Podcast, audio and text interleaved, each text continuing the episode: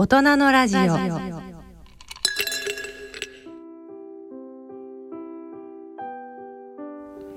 大人のラジオイノベーションのコーナーです。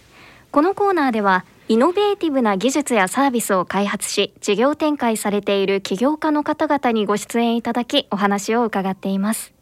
今回は証券コード5026株式会社トリプルアイズ代表取締役社長山田雄一郎さんにお話を伺ってまいります。どうぞよろしくお願いいたします。よろしくお願いいたします。さて早速ですが山田社長のプロフィール簡単にご紹介させていただきます。山田雄一郎さん株式会社トリプルアイズ代表取締役社長。1982年に北海道で、えー、生まれました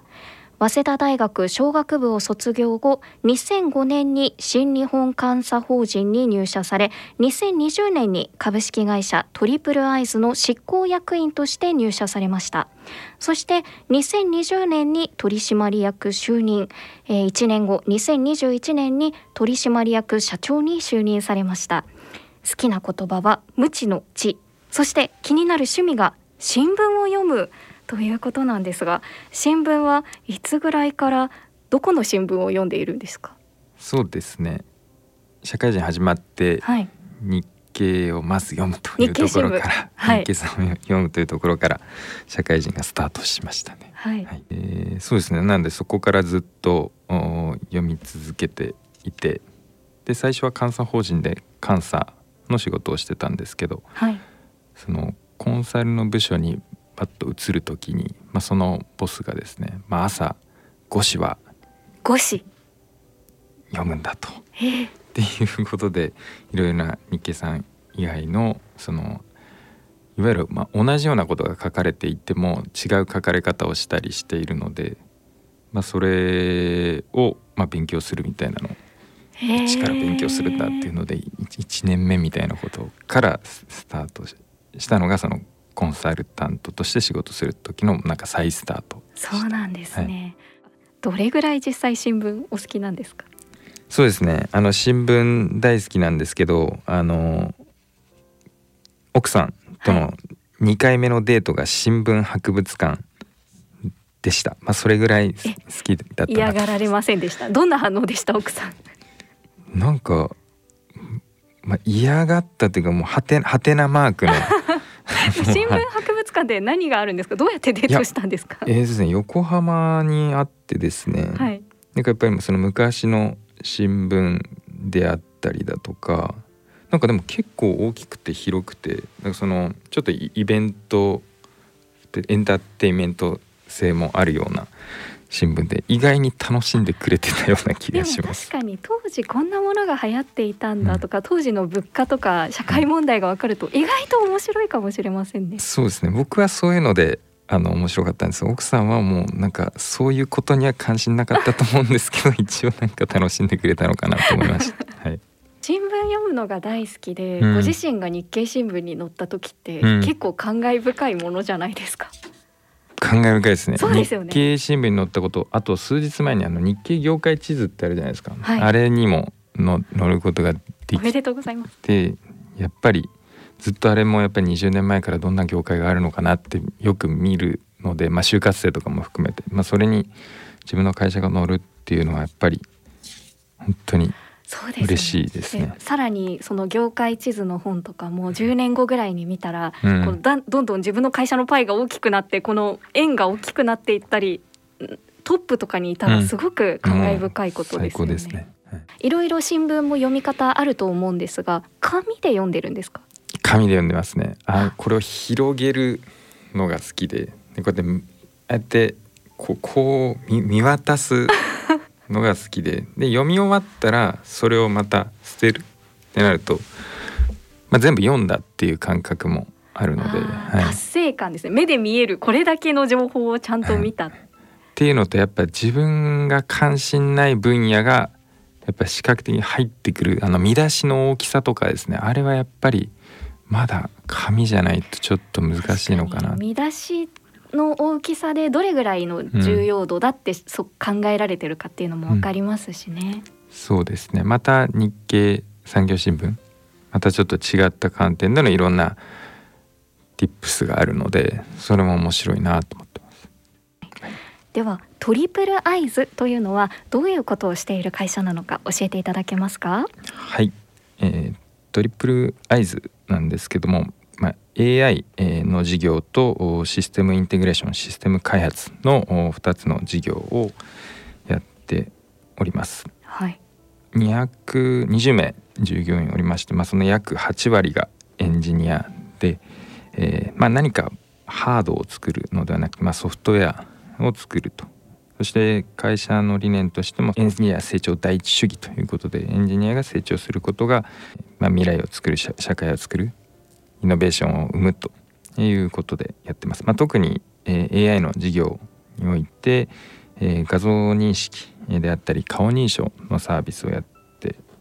おります。はい、システムインテグレーション事業と AI 事業の主に2本立てということですね。はい売上でいくとですねシステムインテグレーションが7割ぐらい AI が3割ぐらいでいわゆる事業あらりというところでいくと半分半分ぐらいという状況になっております。はい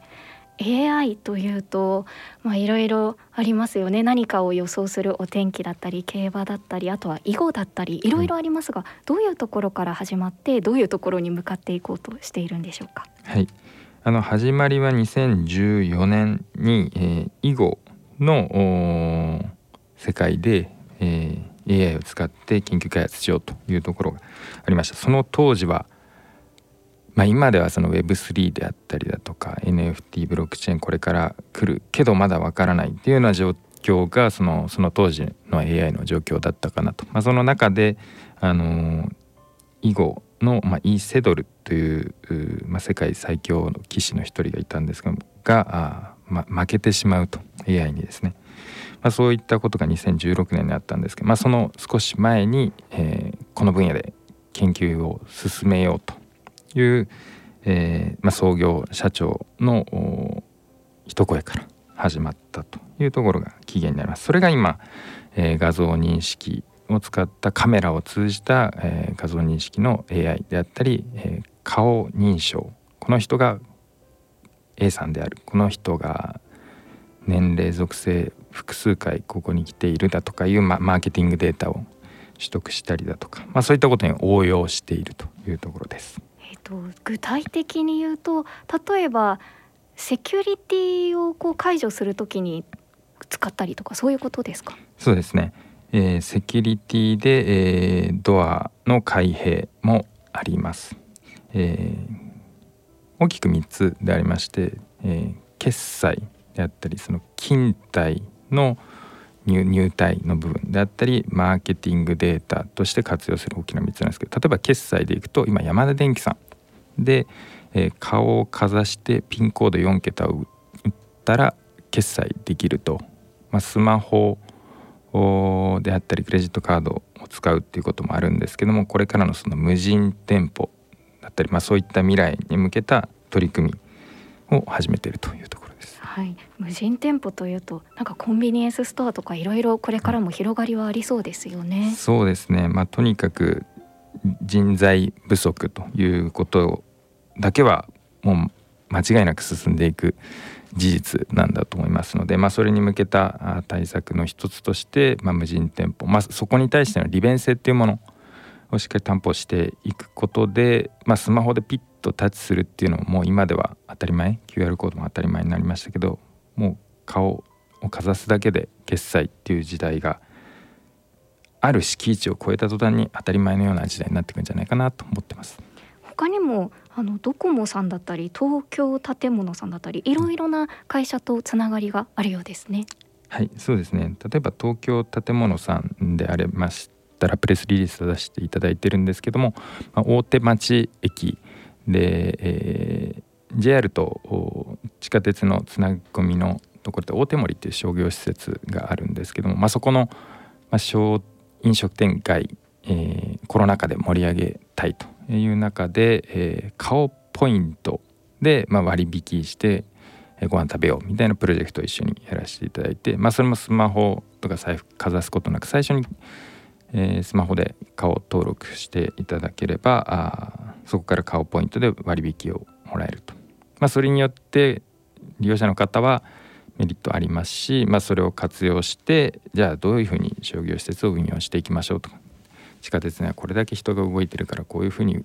人を動かしていくことができないかとか。まあなんかそういったことを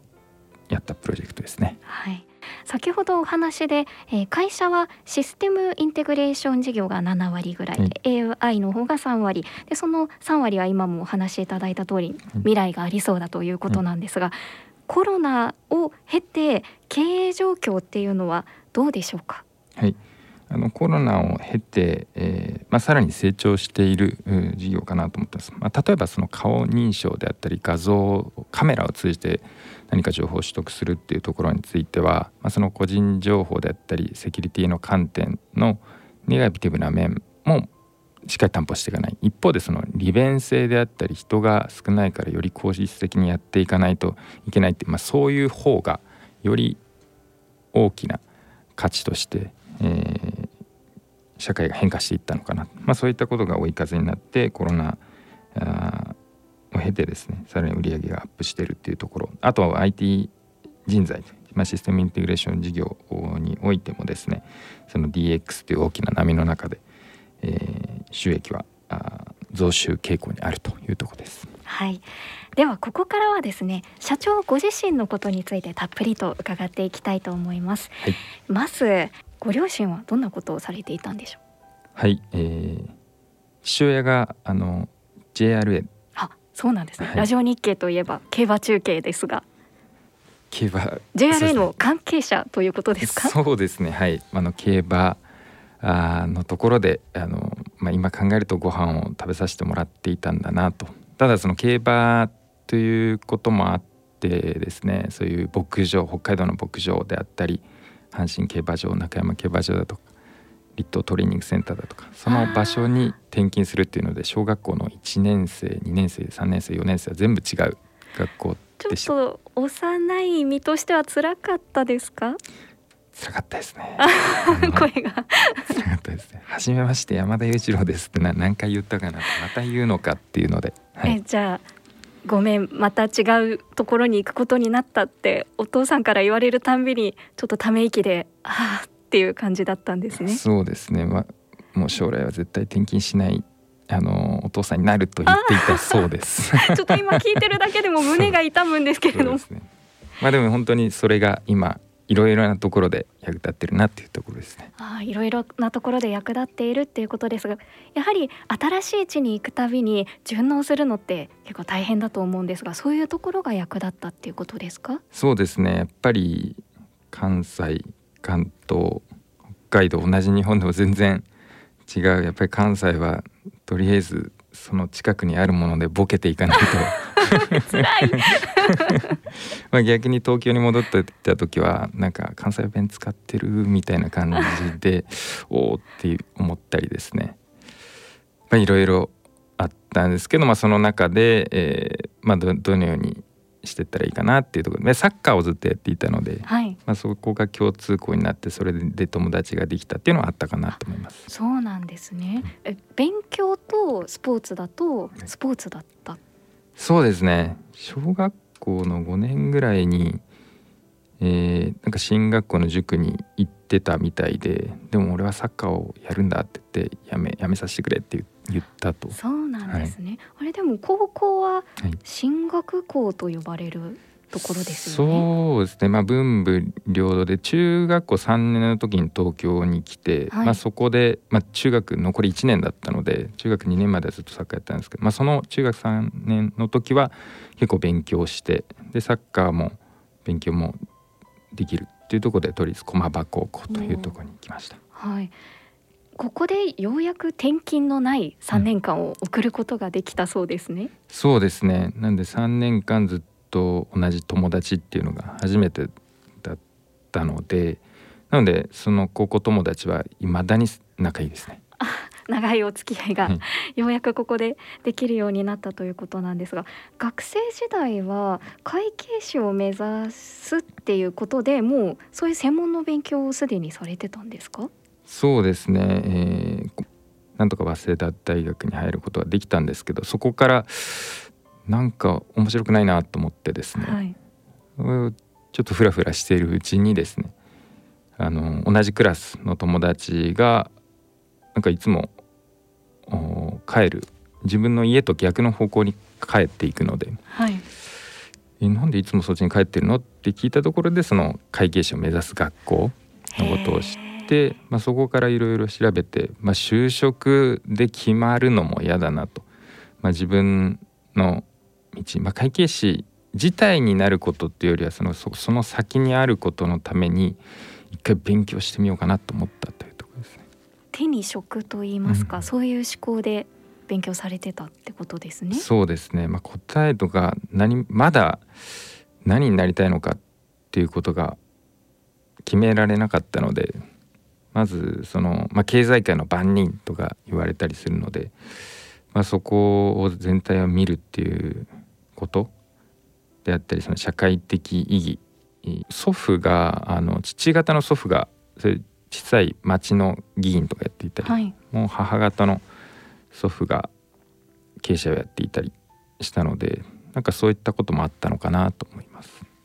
でそのままこう会計士資格を取って、えー、就職は監査法人に行くということなんですが、はい、ここで新聞を読む生活をしながらということですよね。何か印象に残ったことってありますか？そうですね。2年目の時に、まあ、それこそ新聞に載るようなえー、中央青山監査法人って、まあ、監査法人で4つ大きくあるんです。その1つが、はい、あのまあ、大きな粉飾加担みたいなことで潰れてですね。でその別の法人にいたんですけどそのその潰れた監査法人が見てた会社がこっち側に移ってくるでそれを見ないといけないっていうふうになってですね、まあ、2年目ながらに非常に大きな会社のまあ、重要な部分を担当しないといけないというふうになったこと、まあ、その社会で起きてることが、まあ、自分の目の前の仕事になんかつながってるみたいなことを感じましたね。それって結構社内ではカルチャーが違ってかつあまり良くないとされていたものを正していかなきゃいけないって、うん、結構いろんな障害があったんじゃないですか？そうですね。まあ、いろいろそういった、まあ、別の会社から別の、まあ、うちで、まあ、仕事するっていう中でいろんな情報の引き継ぎだったり、まあ、そういった難しさがある中でまた新しい関係性の中でいろんなことをヒアリングしていかないといけないっていうそうですねでいろんな人といろんな立場の方と話しながら仕事を進めていくというところはまあ、転勤族みたいなところも生きてるのかなと思いますね。そうなんですね。うん、こう会計士というとこう数字とか事実と向き合っているのかなという印象があったんですが、うん、結構そうではない部分の仕事も多いんですね。そうですねあの数字だけだと何も見えてこないのでやっぱりその工場の現場に行ったりだとかその書類であったりどういうし IT システムになっているかだとか、まあ、そういうビジネスの理解の結果として出てくる数字なので、まあ、そこをちゃんと意識して、えー、やる、まあ、それをいろんな企業を見るっていうことで、まあ、それは勉強になったなと思います。えー、あの監査法人と今え、社長を務めているトリプルアイズっていうのは全く違う仕事だと思うんですがこの2つというのはどこでどのようにつながってくるんでしょうか？どこかで人生の転換点が訪れるんですよね。そうですね監査法人で、まあ、5年ほどそういった監査、まあ、チェックするっていう仕事をしていたんですけど、まあ、そろそろ、次のステップを考えたいなと思っていたところでまあ、その大学時代にちょっと勉強しすぎたあの反動もあってか、まあ、一人旅に毎年あの東南アジアだったりあのアフリカだったりも一人でよく行ってたんですけども、まあ、そういった時に、えーまあ、バングラディッシュですね、まあ、そこで出会った方からあの、まあ、笠尾人の中にも面白い人がいるよという、えー、ことがありました。まあ、その方と出会ったっていうのは非常に大きい影響かなと、まあ、今でも、あのー、一緒に仕事したりだとかさせていただいてるんですけども、まあ、その方の影響、まあ、それがその冒頭のあの新聞朝5紙読んで。そのバングラデシュで出会った方が新聞読みなさいと。えーですねバングラデシュで出会った方に、まあ、紹介関西文字なんか面白い人いるよって言ってでメールを思い切って打ってみたらちょっと一回来てみなよってやめる前にって言って そこからその人のもとで働くという流れになります。そういうつながりだったんですね、はい。うん、でどこでトリプルアイズとの接点が出てくるんでしょうか、はい、そうですね。そこからそのコンサル担当の仕事を、まあ、9年、えー、やりましてそういう、えーまあ、経営改革だったりその社会制度改革だったりそういうパブリックセクターの交換庁の仕事が非常に多かったんですけども、まあ、そういったプロジェクトマネジメント、えー、に携わる、えー、中でですねその IT エンジニアの力で実際にそのプロジェクトを動かすだとか実現するって、まあ、そういったことの必要性をすごい感じていてですね、まあ、それはずっと感じながらも、まあ、その前職コンサルタントの仕事も楽しかったので継続してたんですけど、まあ、もう一つの大きな転換点はやっぱり前社長の福原さんとの出会いであの友人に突然家族旅行に誘われてですね、はい、で木曜日にいきなり言われて土曜日にあの奥さんを説得して弾丸ですね。弾丸で日帰り一あの泊まりで来れませんかって言われたんですけど日帰りだったら行けます三島にって言って、行ったところで、まあ、子供たち同士で遊べるつもりで行ったところ知らない方がいてですね。で娘と遊んでる方それが福原社長だったんですけど、はい、話してるうちに「え社長なんですね」みたいなところから出会いそこから飲みに行きっていう流れが。はい、じゃあコンサルティング業務をしながら IT エンジニアの大切さっていうのはなんとなく感じているところに、ある出会いがあって、えー、トリプルアイズの創業者である福原さんと出会うことになる、ということなんですね。そうですね。どんなところに惹かれたんですか？福原さんのお人柄考え方きっといろんなところに惹かれたということですよねそうですね。まあ本当にその両方だったなと思っていてまあ人柄として当社その2008年9月3日が創業で9月3日でドラえもんの誕生日なんですけど。そうなんですか。それドラえもん作ろうぜとか囲碁ので世界でナンバーワンになるぞまあそういう熱意の部分であったり、まあ、もう一つはそのこういった IT 業界ってそのゼネコン構造みたいになっていて、まあ、こういったベンチャー企業がどういうふうにその勝っていけるかと、まあ、こういった、まあ、それがアメリカと日本のこの成長の差っていうところもあると思うんですけどそれをどういうふうにぶっ壊していけるかっていうところはずっとこの10年社会制度改革経営改革っていうことをいろんなプロジェクトでやってきたので、まあ、そういったところの考え方っていうのは非常に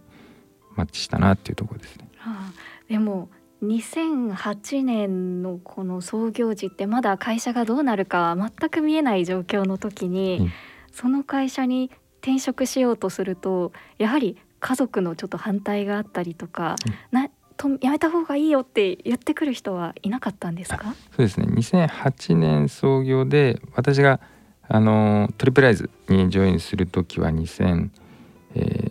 年だったんですけど、ね、そうそうそうですねだそうなんです。でもそのその中での家族の反対はあまりなかったです。もう僕私自身がもうやりたいっていうのとあと一番最初の出会いがあの奥さんも娘2人も一緒だったっていうしかもその社長と知らずっていうまあそれは完全に偶然なんですけども、はい、まあそういうのもありましたね。はい、その福原さんのお人柄を家族も含めてみんな見ているから安心というか、はい、そういうところがね。そうですね。はい、それはあったと思います。はい。で、えー、そこから、えー、トリプルアイザにトリプルアイズに入社することになって社長になるということなんですがここのいきさつはどういう流れなんでしょうか？はいそうですねあのその創業エンジニア社長の福原さんがあ、まあ、急成するということがありまして、まあ、それで私が社長に就任するとあのいうことになったんですね。ですねということは社長になろうっていう気持ちを持ってこうずっと過ごしていたっていうわけではないっていうことですよね。そうですねそういった経営サイドに、まあ、その CFO という立場であったんですけどやっぱり経営全体をまあリードしていくという気持ちはありましたけどやっぱり社長って、まあ、なってみても思いますけどもやっぱり違うことですし、まあ、そういう福原さんがいたっていうこともあったんでそういうところ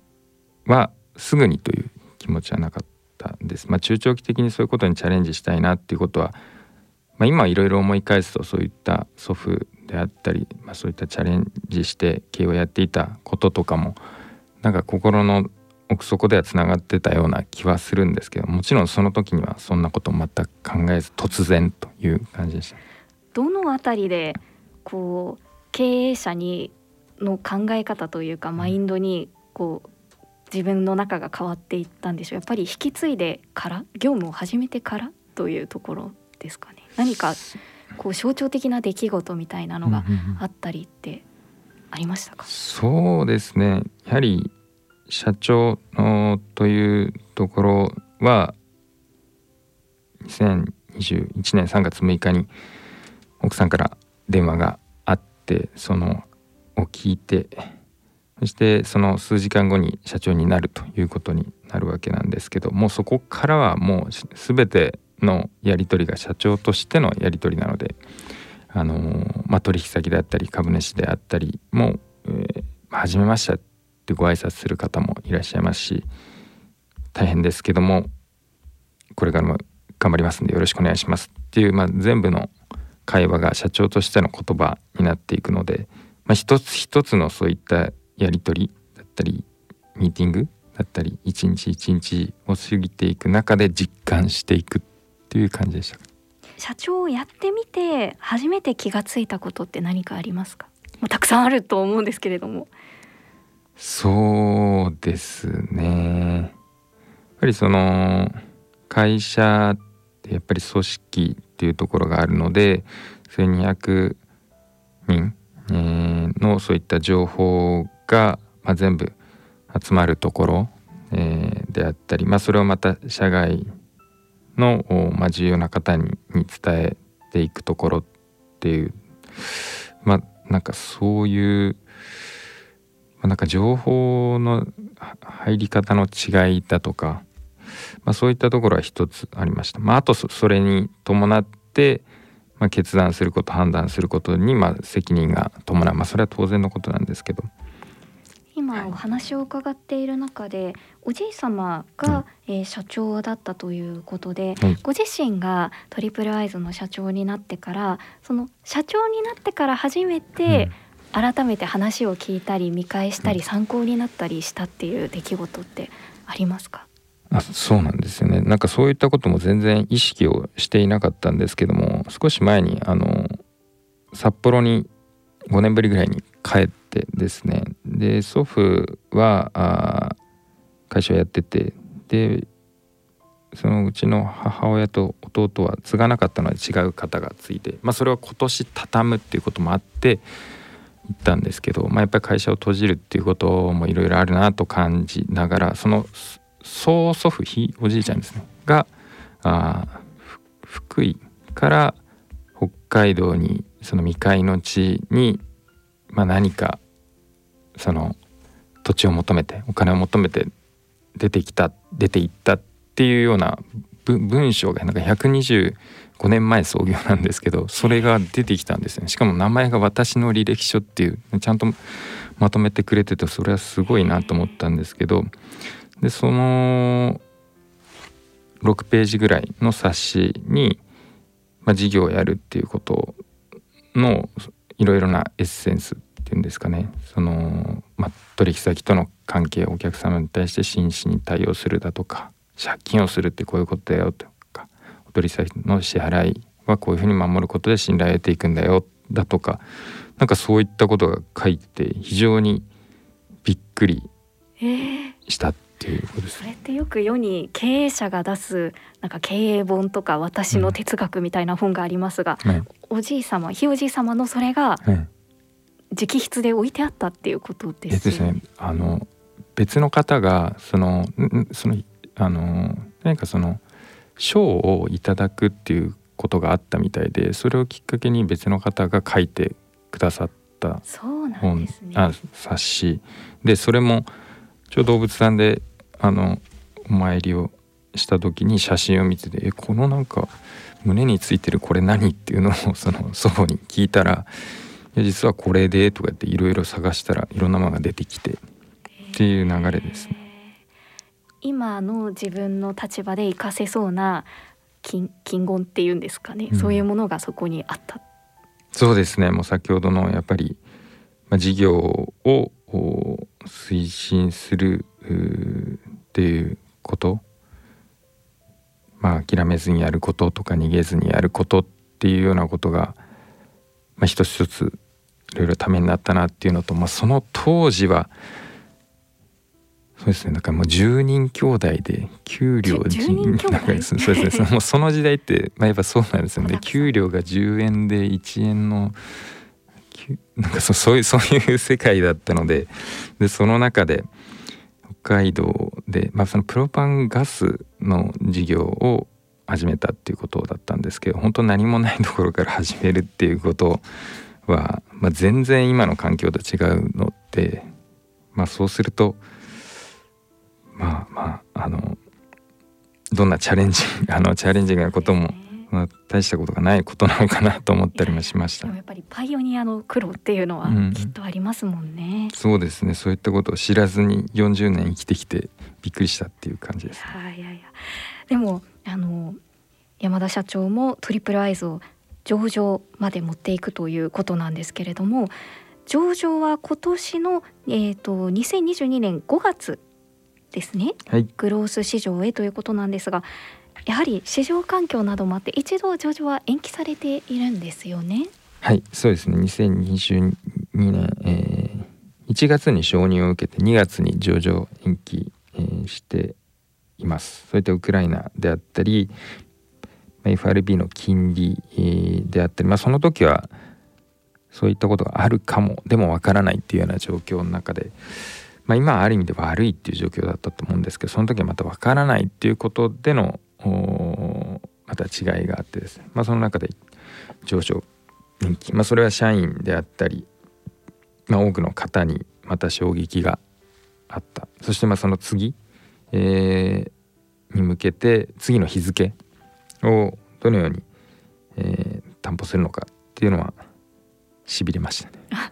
じゃあこの、えーと、三四か月の間、しびれる事件が続いていたっていう感じですかね、はい、何か印象に残っていることはありますか？そうですね。やっぱり、えー、本日今日の朝の日経さんもありましたけど、今日は10月5日の5日ですね。新聞です、ね、そうですね。新聞。でも IPO の数が大きく減少してる4割ぐらいって書いてあったと思いますけど、まあ、それで延期してそこから上場できないっていう会社がたくさんあるっていう事実があるので、まあ、そういった中で、え延期しても状況上場できるのかっていう不安を、まあ、みな周りのみんなが思うっていうことに対して絶対やりきるっていうことの、まあ、難しさもありながらでも絶対にやれるとしかその時は思ってなかったですね。実際にやりきってこう何か周りの人たちの反応で変わったこととか嬉しかったこととかありますか？そうですね。なんかその、まあ、上場当日とかいろいろなそのインタビューだとかいろんな写真を撮ったり鐘鳴らしたりとかあるんですけどその時はあんまり感じなくてですね。少し経ってからその全社員での上場記念パーティーっていうことができて、まあ、それもコロナもあったので久しぶりにリアルでやることができて、まあ、その時は本当に実感っていうか皆さんであったりその家族の方も呼ぶことができてそれは本当に嬉しかったですね。これから上場してもっともっと会社を大きくしていこうというところだと思うんですが今後、えー、こういう方向性で会社を大きくしていきたいというところをお聞かせいただけますか？はい。そうですね。会社としてですねこのやっぱり AI っていうことを、まあ、中核にして、まあ、事業を、まあ、広げて、えー、きたいなというふうに思っています。まあ、今その画像認識だったり顔認証って、まあ、今あるニーズの中で、まあ、そのサービスを展開しているんですけども、まあ、その先にですねその無人店舗であったり顔決済であったり、まあ、最近テスラでもロボット人型ロボット出ましたけどそのロボットの中に AI を組み込むであったりだとか、まあ、そういった AI を核とした事業であったり、まあ、新たな研究分野っていうのが大きく広がっていくと思うんで、まあ、その中でこの当社の AI エンジニア IT エンジニアがま活躍している未来、まあ、それを会社として、えー、支えていく、えー、ことを私としてはやりきりたいなというふうに思ってます。はい、今日は証券コード5026株式会社トリプルアイズ代表取締役社長の山田雄一郎さんにお話をいただきました。どうもありがとうございました。ありがとうございました。